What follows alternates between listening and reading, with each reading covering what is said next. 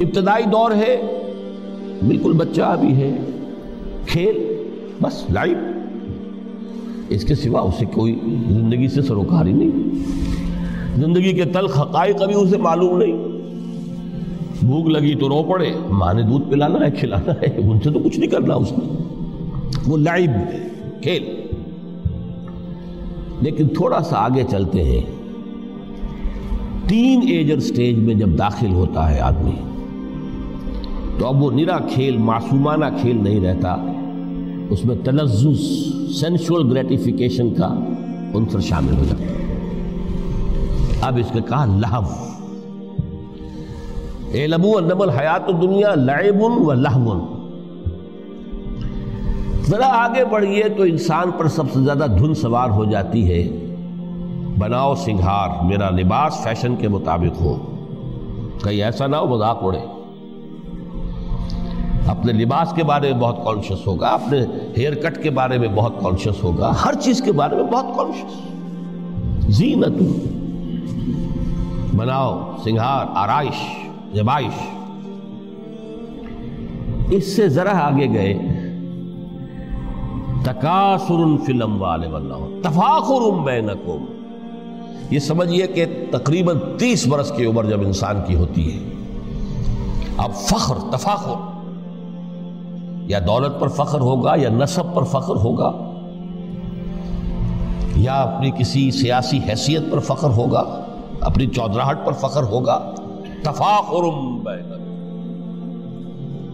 جس میں جان میں چونکہ توانائی ہوتی ہے، قوت ہوتی ہے، لیکن اس کے بعد جب عمر ڈھلی، بڑا ریئلسٹک ہو جاتا ہے انسان پھر۔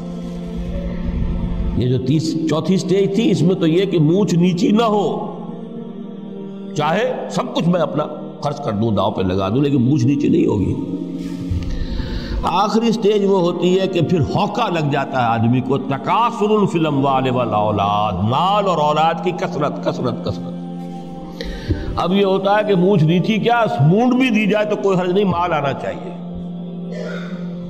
ویری ریئلسٹک اور اسی حال میں انسان ہوتا ہے، آخری پارے کی صورت نے پھر اس میں ایڈ کر کے اس کے اوپر مہر لگا دی۔ الحاکم التکاثر حتی زرتم المقابر۔ یہ تکاثر جو ہے پیچھ پیچھا نہیں چھوڑتا۔ اتنی دولت بھی ہے کہ آپ کی دس نسلیں کھا سکے اطمینان سے بیٹھ کر، تب بھی صبر نہیں ہوتا۔ بڑے میاں کی ٹانگیں جو ہیں، وہ قبر میں لٹکی ہوئی ہیں۔ لیکن تقاصر جو ہے تقاصر مال، وہ پیچھا نہیں چھوڑتا حتیٰ زرتم المقابر، یہاں تک کہ قبر تک جاؤ قبر میں اتار دیا جائے، جب تک ٹانگیں صرف لٹکی ہوئی ہیں، اس وقت تک نہیں۔ اس کے بعد تشبیح دی ہے کہ یہ حیات دنیاوی کا جو ایک سائیکل ہے، اعلموا انما الحیات دنیا لعب و لہب و زینت و تفاخر بینکم و تکاثر فی الاموال والاولاد اب اس کو کمپیئر کیا ہے؟ پلانٹ کنگڈم میں جو سائیکل چل رہا ہے۔ یہ ہمارا سائیکل ہے ساٹھ ستر برس کا۔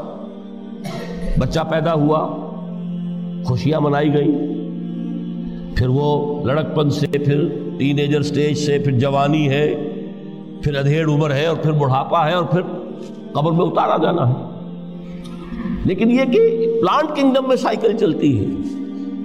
کا مسل غیسن اعجب الکفار نباتہ ثم یہیج فتراہ مصفرن ثم یکون حطاما یہ چار سٹیج ہیں جیسے بارش برستی ہے تو سبزہ نمودار ہوتا ہے اور کاشتکار کو بڑا اچھا لگتا ہے اس نے بیج بویا تھا، اس نے محنت کی تھی، اس نے ہل چلایا تھا۔ اعجب الکفار نباتہ اس کو بہت اچھا لگتا ہے، دل باغ باغ ہو جاتا ہے۔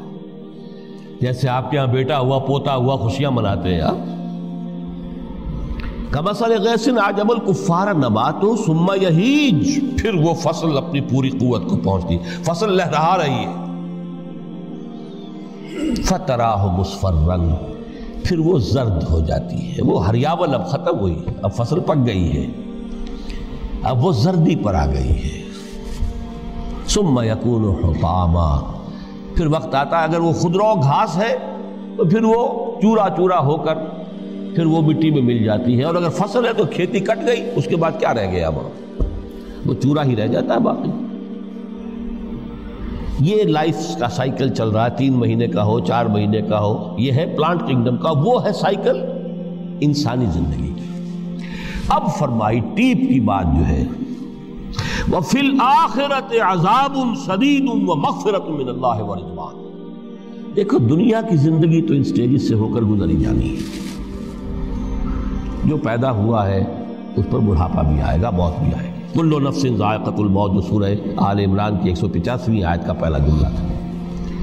ہر انسان کو جو پیدا ہوا، موت آ گئی اب یہ ہے کہ وہ کہیں آپ نے محل میں گزار لی زندگی، کسی کٹیا میں گزار لی زندگی، کسی کی فٹ پاتھ پر گزر گئی زندگی زندگی گزر جاتی ہے، گزرتی ہے اور ان پانچ سٹیجز میں سے ہو کر گزرتی ہے۔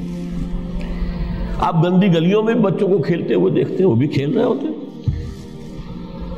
نالیوں کے پانی کے اندر کھیل رہے ہوتے ان کا بھی کھیل ہے۔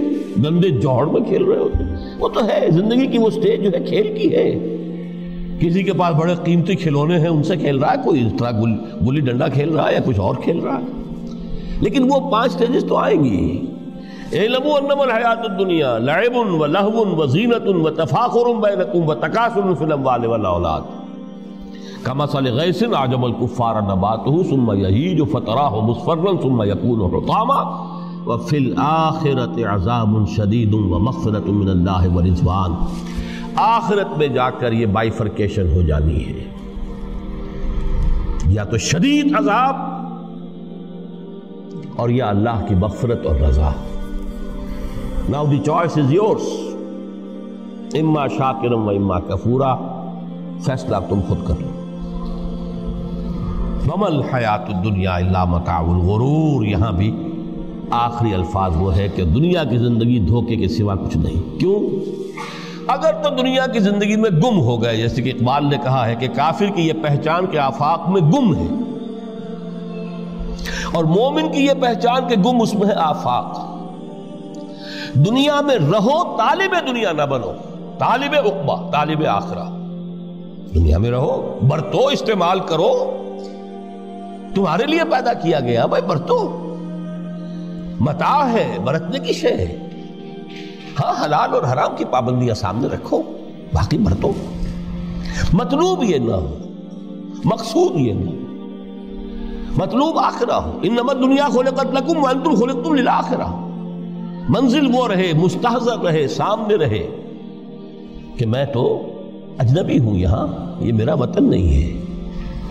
الدنیا سجن المومن و جنت الکافر۔ جیسے کسی پرندے کو کسی پنجرے میں بند کر دیا گیا ہو، اس طرح ہمیں اس دنیا میں بھیج دیا گیا۔ اللہ کی مرضی ہے اس نے بھیجا ہے۔ جب تک وہ چاہتا ہم رہیں گے یہاں، لیکن ہمارا دل یہاں نہیں لگے گا۔